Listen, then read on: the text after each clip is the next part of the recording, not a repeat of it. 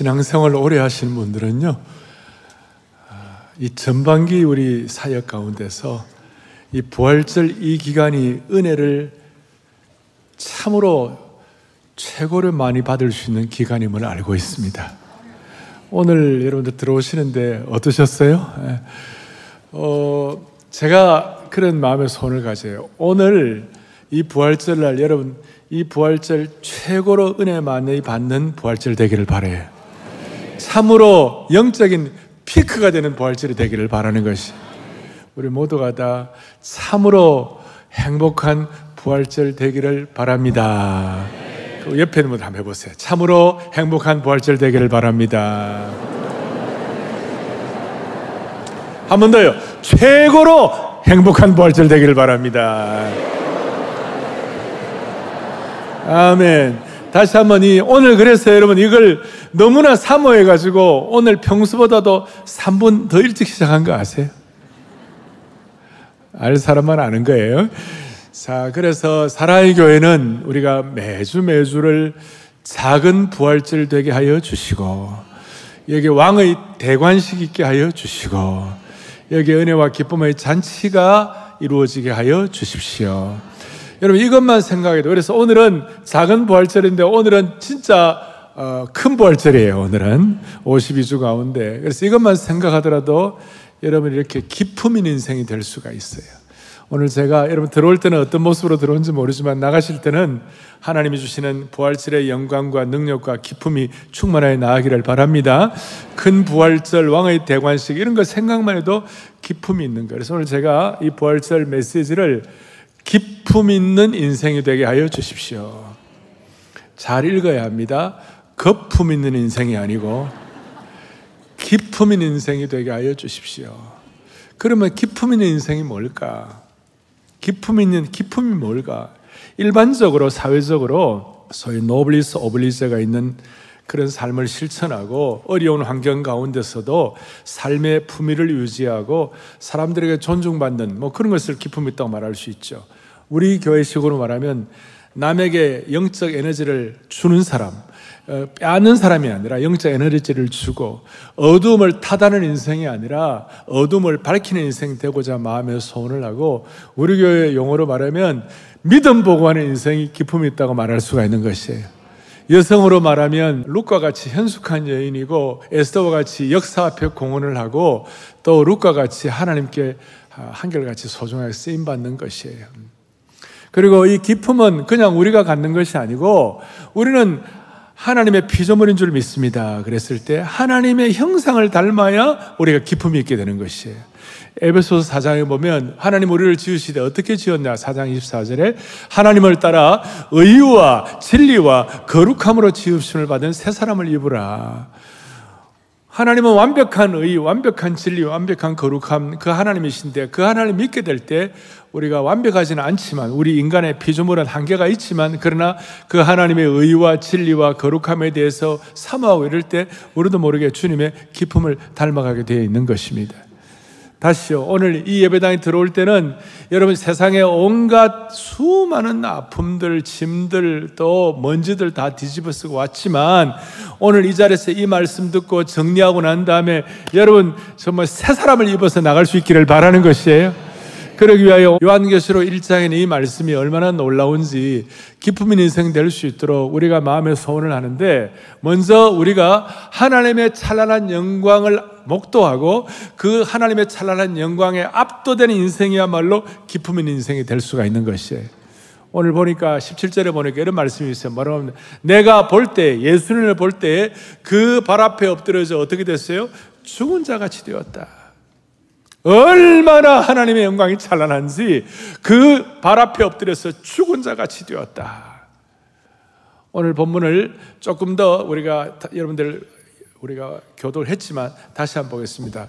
1장 10절부터 또박또박 같이 한번 한번 여러분 주님이 어떤 분이신지 한번 지금 이 시간 말씀을 통하여 한번 확인하시기 바랍니다. 같이 우리 크게 합동하겠습니다. 내가 성령에 감동되어 내 뒤에서 나팔 소리 같은 큰 음성을 들으니 일곱 금촛대를 보았는데 촛대 사이에 인자 같은 이가 발에 끌리는 옷을 입고 가슴에 금띠를 띠고 14절 그의 머리에 털의 양털 같고 눈 같으며 그의 눈은 불꽃 같고 그의 발은 풀무불에 달려난 빛난 주석 같고 그의 음성은 많은 물소리 같으며 그의 오른손에 일곱 별이 있고 그의 입에서 좌우의 날성검이 그의 얼굴은 해가 힘있게 비치는 것 같더라. 그리고 난 다음 17절에 뭐라고 되어 있느냐? 내가 볼 때에 그의 발 앞에 엎드려서 죽은 자 같이 되매 나는 처음이요 마지막이니 곧 살아있는 자라 볼지어다 이제 세세토록 살아있어 사망과 음부의 열쇠를 가졌나니 사망과 음부의 열쇠를 가졌다는 것은 사망과 음부의 권세를 이기고 승리하셨다.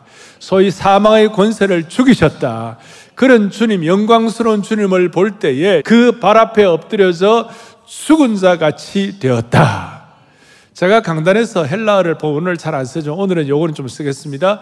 죽은 자 같이 되매라는 말이 ὡς, νεκρός. ὡς는 뭐뭐 같다. νεκρός는 죽은 자. 이런. 그러니까 죽은 것과 같이 되었다. 여러분, 이런 뜻입니다. 너무나 찬란한 예수님의 영광을, 너무나 찬란한 주님의 거룩을, 너무나 찬란한 그 위엄을 목도할 때에 마치 죽은 사람처럼 되었다는 것이. 여러분, 그럴 때 주님의 영광과 거룩이 우리에게 뿜어져 들어오는 것이에요. 그럴 때 우리가 기품 있는 인생으로 바뀌게 되는 것입니다. 너무나 오늘 여러분 읽었습니다만 강렬한 표현 아닙니까? 얼마나 대단한지 호스 네크로스 내가 죽은 자 같이 되었다. 오늘 이 말씀을 기록한 사람의 사도 요한인데 사도 요한이 어떤 인간 왕이나 어떤 사람 앞에서 어떤 상황 앞에서 죽은 것이 아니라 영광스러운 주님 앞에 죽은 자와 같이 되었다. 그러므로 찬란한 주님의 영광을 목도해야 기품 있는 인생이 되는 것입니다. 요한은 주님의 영광의 광채가 너무 찬란해서 여러분 눈을 뜰 수가 없었습니다. 눈이 멀어버릴 정도였어요. 동시에 너무나 큰 소리, 많은 물소리 같은 우렁찬 소리를 듣고 귀가 멀어서 아무 소리가 들리지 않을 정도였어요. 그야말로 의식을 잃고 죽은 자와 같이 되었어요. 주님의 임재의 영광과 무게에 놀라가지고 무게에 또 눌려가지고 숨이 끊어진 것 같이 되었어요. 내가 볼 때에 그의 발, 앞, 발 앞에 엎드려져 죽은 자 같이 되었다. 저도 이 말씀을 읽으면 좀 충격을 받았어요. 여러분 요한의 입장에서 여러분들이 오늘 이 말씀을 기록한 또 이 말씀을 목도한 이 말씀의 주인공인 요한의 입장 우리가 한번 요한의 입장으로 우리 마음을 한번 동일시 한번 해보십시다. 우리가 요한이 되었다고 생각해요. 요한은 어떤 사람입니까? 요한은 예수님의 그 심정을 제일 잘 깨달은 제자 중에 하나였습니다. 예수님의 사랑을 가장 많이 받았다고 표현하고 있습니다. 예수님의 사랑을 받은 자 요한이라고 그랬습니다. 주님의 주님의 심장에다가 뭐 얼굴을 기대고 주님의 사랑을 받은 자였습니다. 오죽하면 예수님께서 십자가에 돌아가실 때 마지막 예수님의 어머니 마리아를 네 어머니야. 요한과 예수님 그러니까 마리아의 마지막을 노후를 사도 요한에게 부탁을 한 것이 그 정도로 예수님과 가까웠어요. 예수님과 친했습니다. 그 친한 그 어떤 육신적으로 말하면 그냥 편하게 할 수 있는 그런 상황이었어요. 주님과의 관계. 친밀한 관계였어요. 주님의 사랑을 많이 받은 사람, 주님의 심장 소리를 들은 사람인데 요한계서 1장에 이 환상과 이 상황을 목도할 때, 이 상황을 할 때에 그 주님과 친밀한 관계인 요한이 뭐라고 얘기했는가? 내가 주님 앞에서 죽은 자 같이 되었다. 호스 네크로스. 주님 앞에서 요한이 주님을 본래 보았을 때는 너무나 기쁘고 황홀해서 초자연적인 축복을 느꼈습니다. 오죽하면 누가 보면 24장에 부활하신 주님 만났을 때 그들이 너무 기쁨으로 아직도 믿지 못하고 놀랍게 여길 정도로 요한은 주님 만났을 때는 기쁨과 놀람과 황홀함을 가진 사람이었습니다. 그런데 오늘 이 상황에서는 너무나 그 거룩함과 영광이 두려워가지고 완전히 죽은 자처럼 엎어져 버린 거예요. 부활하신 주님의 그 신성과 영광이 너무나 놀라웠다는 것입니다. 예수님의 모습이 얼마나 놀라웠어요. 예수님이 본래 이 땅에 공생에 사실 때는 겸손하시게 인성을 가지시고 정말 겸비하게 그렇게 남들이 볼 때는 뭐 대단하지 않게 여기실지 몰라요. 그런데 부활하신 주님은 얼마나 대단하셨는지 그의 얼굴은 해가 힘있게 비추는 것 같이 찬란하게 빛이 났습니다. 조금 전에 우리가 읽었습니다만은 눈은 주님의 눈은 불꽃처럼 이글이글 이글거렸습니다. 주님의 발은 풀무불에 달려난 빛난 주석 같았습니다. 목소리는 많은 물소리처럼 강력하고 우렁차셨습니다. 이런 주님의 드러난 신성, 너무나 찬란한 영광을 목도하고 다시 요한은 주님의 발 앞에서 엎드려져 죽은 자 같이 되었다. 그래서 오늘 우리는 주님의 찬란한 영광을 목도하고 죽은 자 같이 되면 주님의 영광이 우리에게 뿜어져 들어오는 것입니다. 그럴 때 우리가 거룩한 기품을 회복할 수가 있는 겁니다. 요한은 웬만한 것 갖고는 끄떡도 안 한 사람입니다. 요한은 백옥처럼 아름다운 새 예루살렘의 하나님의 보좌를 바라볼 때도 끄떡하지 않았습니다. 일곱 년과 일곱 등대를 보고도 보좌 앞에 타는 불을 보았어도 요한은 두려워 떨어서 엎드렸다는 말이 없어요. 새 예루살렘의 무지개를 바라보고 수정 같은 바다와 타는 불을 보았을 때도 두려워하지 않고 기뻐하고 즐거워했어요. 요한계시록에 있는 수많은 특별한 계시와 지옥으로 가는 그 처참한 문을 봐도 겁먹지 않았어요. 그런데 오늘 여기서 예수님의 찬란한 영광을 바라보고 죽은 자와 같이 되었다. 이것은 거룩한 엎드림이라는 것입니다. 이런 거룩한 엎드림으로 하나님의 영광을 목도할 때 우리는 기품 있는 인생이 되는 것입니다. 주님의 거룩하심. 그 제가 말하는 이 기품은 한국 사회에 만연한 유교 문화, 내 체면을 지키고 어떤 도덕을 잘 지키고 어떤 뭐 윤리 이 정도가 아니에요. 거룩하시고 너무나 놀라운 영광스러운 주님을 대면함으로써 내가 죽을 듯한 거룩한 긴장감에서 형성된 영적인 기품이라는 것입니다. 이건 사람의 노력으로 되는 것이 아니라 하나님의 영광을 목도하고 그 영광을 반사하고 뿜어나올 때에 체험하는 주님이 주시는 흔적이라고 말할 수 있는 것이.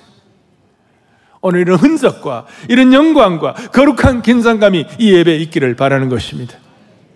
오죽하면 이사야 같은 사람은 이 찬란한 영광을 목도하게 될 때에 여러분 우리가 우리가 죽은 자 같이 될 수밖에 없다는 것은 그 이유는 뭐냐면 우리는 본래 죄 많은 인간이에요.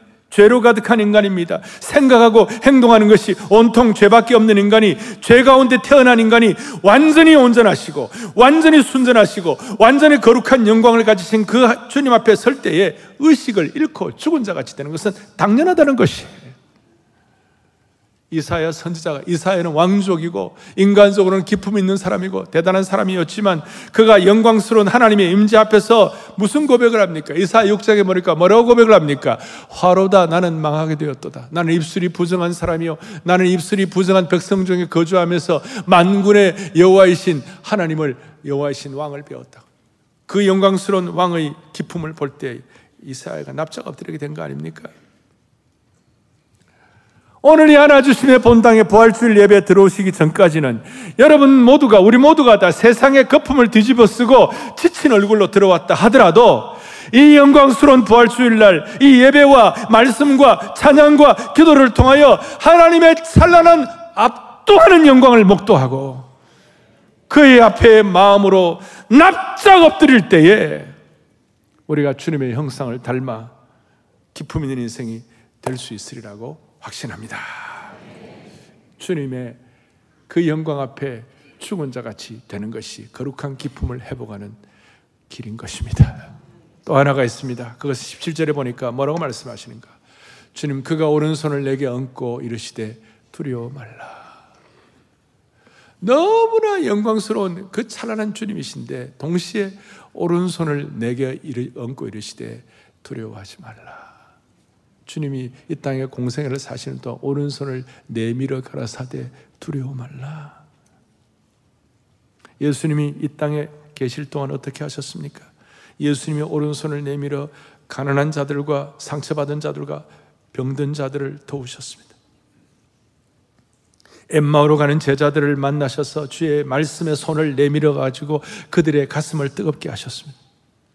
우리 주님은 우리 주님은 너무나도 찬란한 영광의 주님이시자 동시에 오른손을 내밀어서 두려워하지 말라고 말씀하시는 따뜻한 주님이신 줄로 믿는 것입니다. 이 땅에 계실 때 얼마나 많은 사람에게 오른손을 내밀어 주셨습니까? 그 오른손을 내미실 때마다 눈먼 자가 눈을 뜨게 되고 귀먹은 자가 듣게 되고 손을 내미니까 그 손을 내밀어서 어린아이들을 안수하고 축복을 했습니다. 제가 이 주님의 오른손을 내미신 아주 드라마틱한 장면 중에 하나가 마태복음 8장에 나오는 나병 환자의 얘기입니다. 여러분 나병 환자, 이 한센시병 나병 환자가 그 주님 앞에 절하면서 주님 나왔습니다. 사실 당시에 절대로 나병 환자는 율법에 의하면 주님 앞에 나올 수가 없습니다. 율법에 의하면 나병 환자는 얼굴을 감싸고 얼굴을 덮어야 했고 길을 걸어갈 때도 입을 가리고 나는 나병 환자입니다. 나는 부정한 사람입니다. 나는 부정하다, 부정하다 소리를 쳐야 했습니다. 그렇게 소리를 쳐야 다른 사람들이 나병 환자를 피할 수 있도록 기회를 주는 것입니다. 그래서 늘 사람들은 나병 환자를 경계하고 살았습니다. 나병 환자는 스스로 나는 끔찍한 존재입니다. 이제 내 곁에 오시, 오지 마세요. 나는 파산한 자입니다. 이렇게 외치며 살아야 되는 것이에요. 그럴 때 주님 어떻게 하시는 거예요? 주님도 그 율법에 의하면 피하야 됐지만 그렇지 않으셨어요. 주님은 마태복음 8장 3절에 나병 환자에 가까이 다가셔갖고 예수께서 손을 내밀어 그에게 대, 대심에 이르시되 내가 원하노니 깨끗함을 받으라. 내가 원하노니 너 치유받고 깨끗함을 받으라. 이 나병 환자는 처음으로 느끼는 사람의 따뜻한 감촉이었습니다. 주님의 그 동성의 눈빛과 음성을 듣고 눈물 콧물이 터져 나왔을 것입니다. 우리가 찬송하는 가운데 내가 영원히 사모할 주님, 그 동성의 눈빛과 음성을 오늘 나에게 주님이 허락해 주셨네. 그 따뜻한 손길과 오른손을 내미시고 주님은 두려워하지 말라. 겁먹지 말라.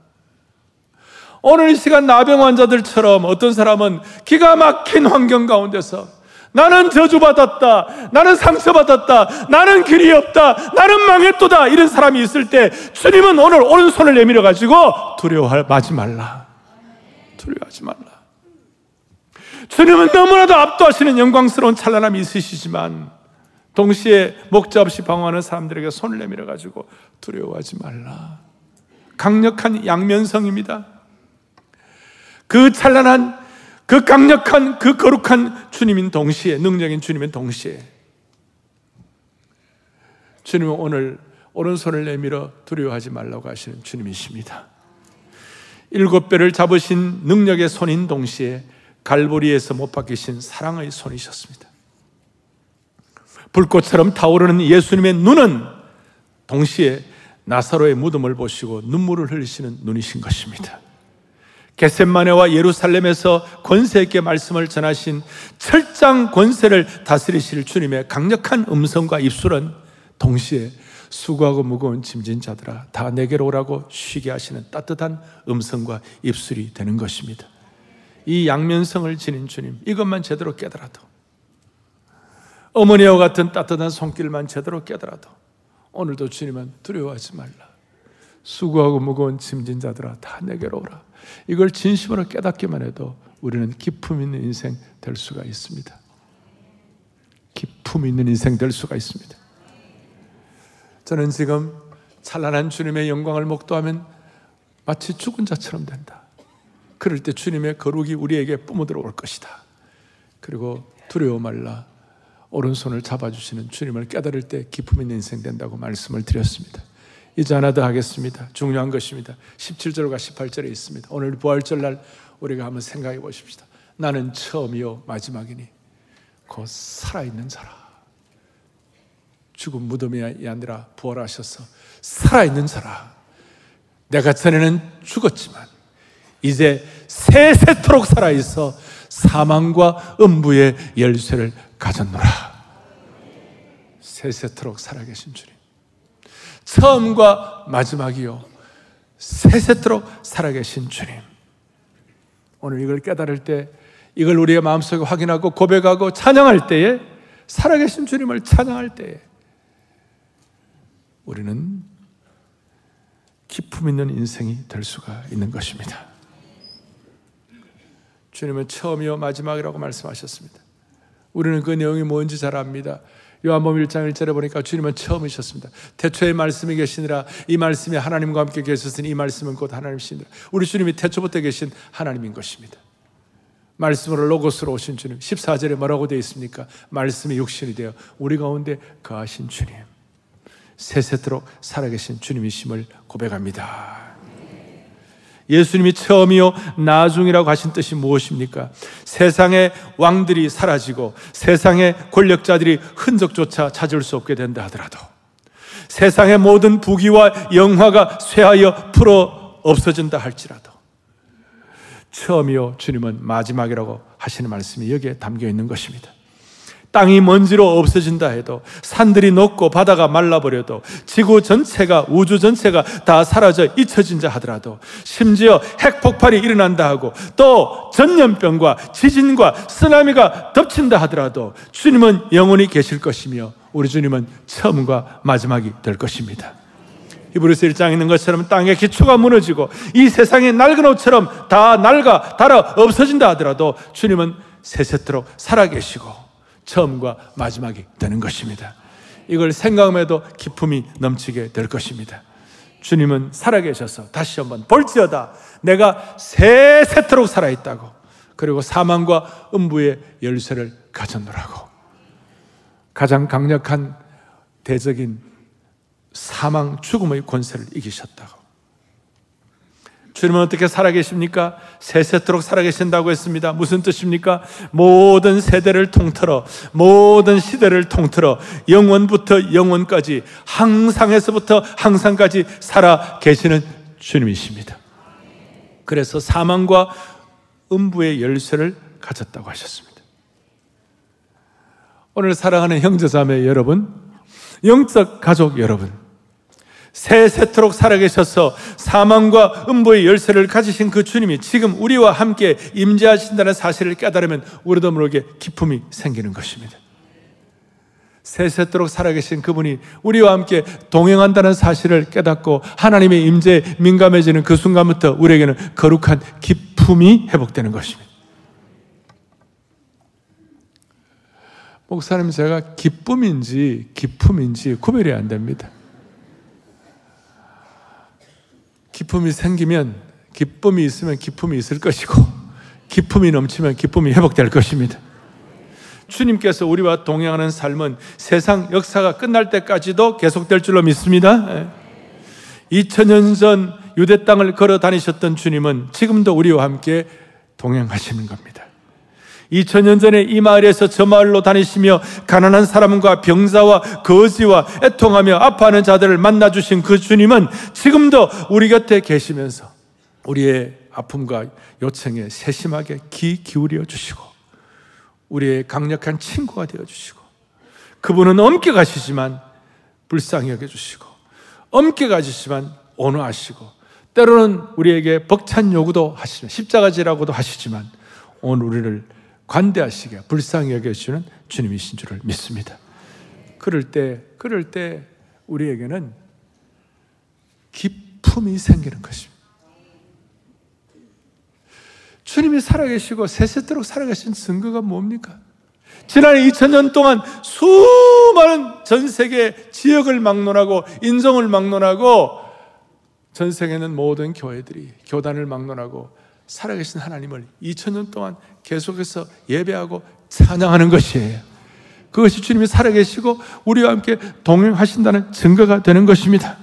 오늘 이 예배가 예수님이 살아계신 증거가 되게 하시고 지금도 아픈 자를 고쳐주시고 마음 상한 자를 만져주시고 오늘도 고통 가운데 눈물 흘려주시는 주님의 자녀들의 눈물을 닦아주시고 지금도 죽어가는 영혼, 불신 영혼들에게 구원을 선포하시는 살아계신 주님이신 줄로 믿습니다. 우리뿐만 아니라 오늘 우리는 사랑의 교회는 특별하게 부활절에 품은 생명, 대각성에 추수하자 이 복음적인 은혜, 주님의 동행, 주님의 만져주시면 우리가 너무 감사하고 기뻐하기 때문에 이걸 나만, 나만 체험하는 것은 안 된다. 이 부활주일에 이 은혜가 있는 사람, 이 거룩한 기품이 있는 사람들은 태신자를 작정하고 다른 영혼들을 위해 관심을 갖는 것은 당연하다. 반응이 또 이렇습니까? 당연하다. 여러분 생각해 보세요. 제가 한 번씩 얘기하지만 머리가 다 빠지는데 누가 그 약만 바르면 머리가 다 난다 그러면요. 어, 그 약 바르고 머리가 다 난, 다 이렇게 회복된 사람이 누가 머리 다 빠진 사람 보고, 어? 그 약을 소개 안 하는 것은 그것은 인간성이 안 좋은 거예요.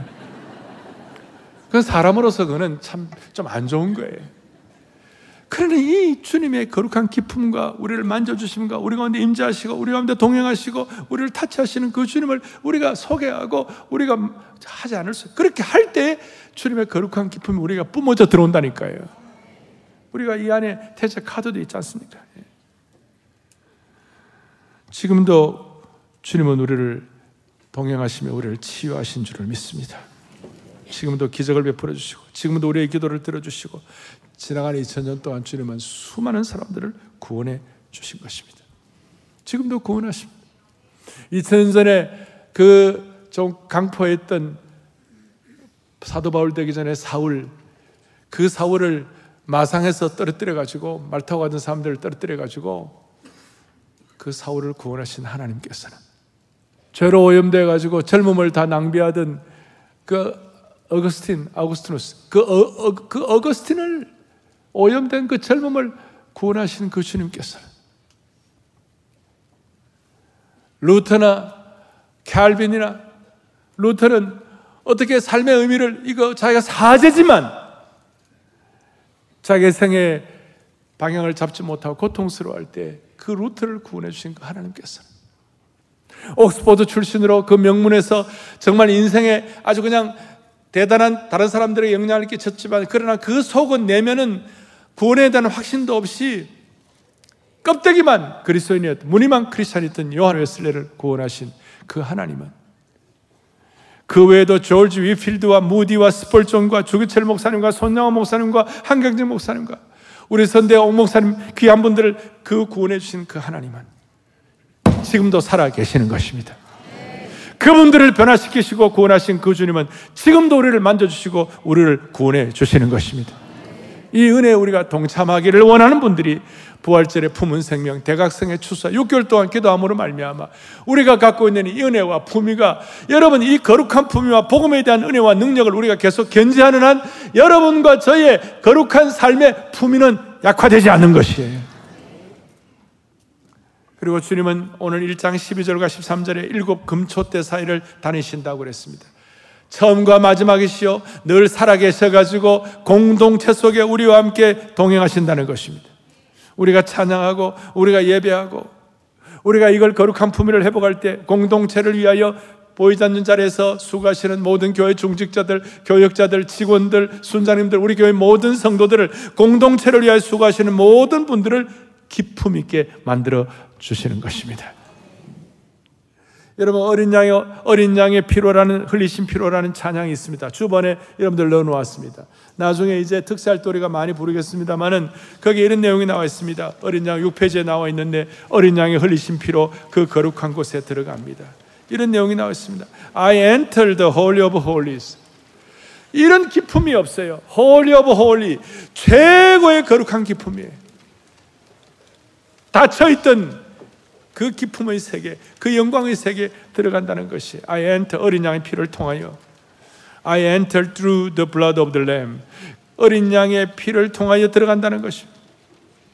그리고 주님을 경배하고 찬양하는 수준으로 기품 있게 될 때에 우리 인생은 아무것도 아니지만 주님을 명예롭게 해드리고 주님께 영광을 올려드릴 수 있는 거예요. Lord I worship you.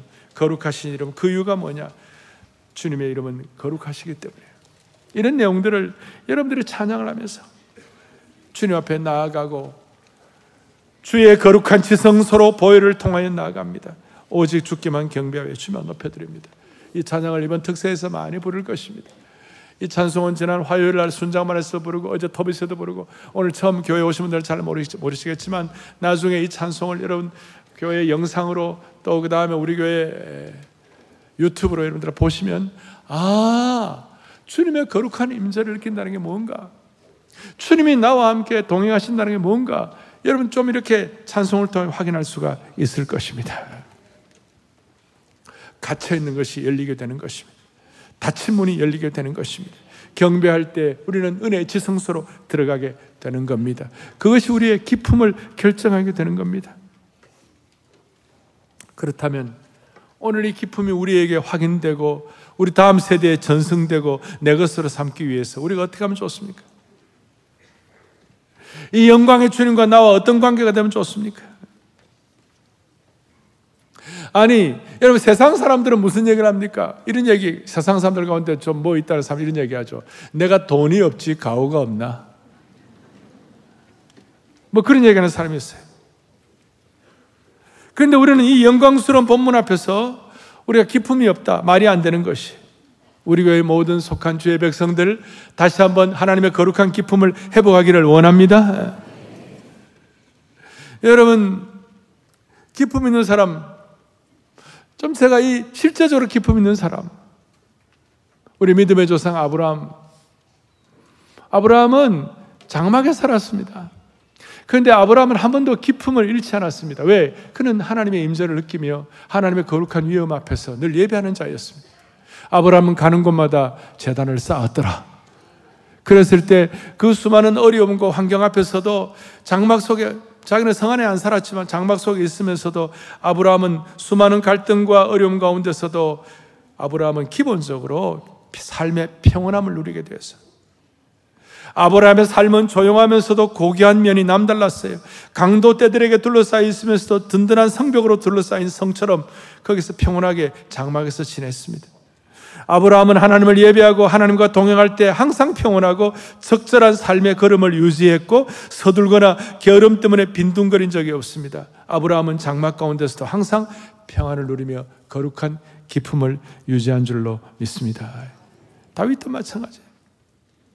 다윗은 거룩한 기품이 있었어요. 다윗의 중심의 의자의 주님을 그가 어려운 환경도 많았죠. 사울왕은 자기를 죽이려고 특공대를 조직하고 못 살리고 그랬어. 그런데 다윗은 뭡니까? 그 가운데서도 사울왕을 원수를 갚지 않고 죽이지 않는 기품을 유지했어요. 그가 반역을 받아가지고 고통 가운데 심의가 조롱하면서 막 할 때 자기도 막 화가 나가지고 같이 그냥 막 욕을 하고 그렇게 하지 않았어요. 하나님이 허락하신 거다. 그냥 놔둬라. 기품이 있으니까 그런 판단을 할 수 있는 것이고.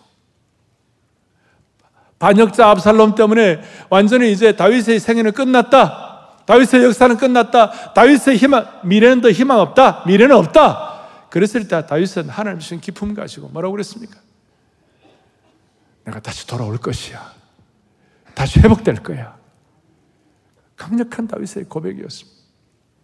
다윗의 삶의 의자에 주님을 중심으로 앉혀 있었기 때문에 주님이 중심이 삶의 주인이셨기 때문에 이 거룩하신 주님을 우리의 삶의 주인의 의자, 우리 삶의 센터에 앉혀드리는 축복이 있기를 바랍니다. 우리 60년, 70년대 대한민국의 전도지가 있어요. 박군의 심정이라고. 아주 그 촌스러운 전도지였지만 딱 하나 와 닿는 것이 있어요. 그것이 뭐냐면 내 마음의 의자에다가 내가 앉은 사람인가 아니면 내가 앉아서 예수님을 옆에 둔 사람 없는 사람인가 아니면 예수님을 내 인생의 센터에 앉혀드린 사람인가 그 하나 차이였어요. 무슨 일을 만날 때 여러분 내가 내가 내가 내가 내가 주인이 되면 맨날 시끄럽고 갈등하고 예수를 믿는다고 그러면서 가정에서도 뭐 그냥 큰 소리가 나고 난리가 나고 여러분 기품이 없어지면요 예수를 믿어도 믿는다고 하면서도 유치하기 짝이 없어요. 기품이 없는 공동체, 기품이 없는 한국 교회가 되면 이건 너무나 안타까운 일이에요. 유치하고 과격하고 어려운 말들이 막 난무하는 것이에요. 주여 한국 교회와 우리 교회와 우리 성도들의 가정 가정마다 유치하고 갈등하고 서로 그냥 이거 아니 이거 아니가 이거 아니고 다시 한번 기품이 회복되게 하여 주십시오. 그러려면 내 삶의 의자의 중심에 내가 내가 내가가 아니라 주님의 주인으로 앉혀드리는 은혜가 있기를 바라는 것이에요. 거룩 거룩하다 만군의 여호와 그 영광이 온 땅에 충만하시도다. 오늘 저희들은 주일날 아침에 7시에 교육자들 7시 반에 또 제 방에서 예배위원들이 모여가지고 오늘 부활주일 주님 어떻게 하면 좋습니까? 제가 찬양을 시작했어요. 거룩 거룩하다 만군의 여호와 그 영광이 온 땅에 충만하시도다. 사도 요한이 보았던 그 영광을 목도하게 하여 주십시오. 오늘 그 찬양을 하면서 제가 오늘 예배를 드리는 것입니다. 사랑하는 형제자매 여러분. 신앙생활은 적당한 것이 아닙니다. 우리가 예수 믿는다는 것은 보통이 아닌 것입니다. 이것은 경천동지할 사건이 되는 것입니다. 하늘도 놀라고 땅도 흔들릴 사건입니다. 왜냐하면 이 거룩하신 찬란하신 주님을 목도하고 주님의 거룩한 기쁨이 기쁨이 우리에게 뿜어져 들어오기 때문에 그런 것입니다. 거룩 거룩하다 만군의 여호와 그 영광이 온 땅에 충만하시도다. 거룩 거룩한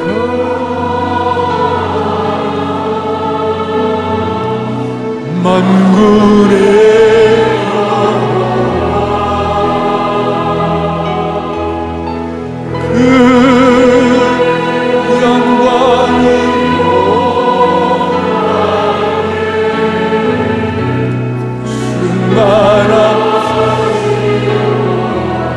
거룩 거룩 거룩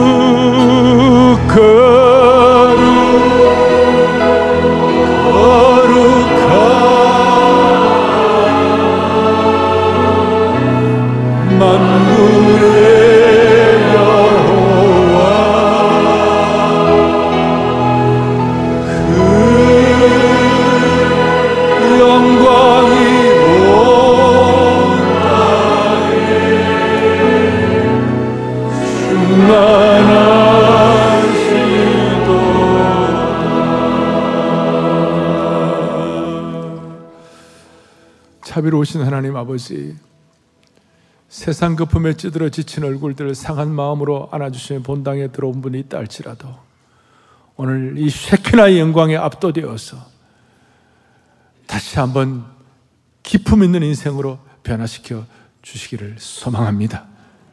처음과 나중으로 우리를 다 아시는 주님께서 두려워하지 말라고 위로하시고 수고하고 무거운 짐을 다 맡아주셔갖고 그 주님의 따뜻한 손길을 우리가 깨닫고 회복하면서 나뿐만 아니라 내 주위에 있는 분들도 이런 은혜로 회복되기를 소망합니다.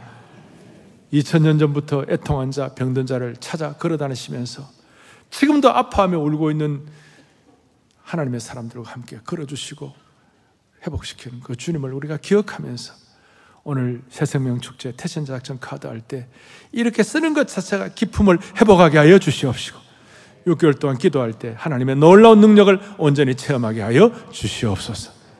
우리 주 예수 그리스도를 받들어 간절히 기도 올리옵나이다. 아멘.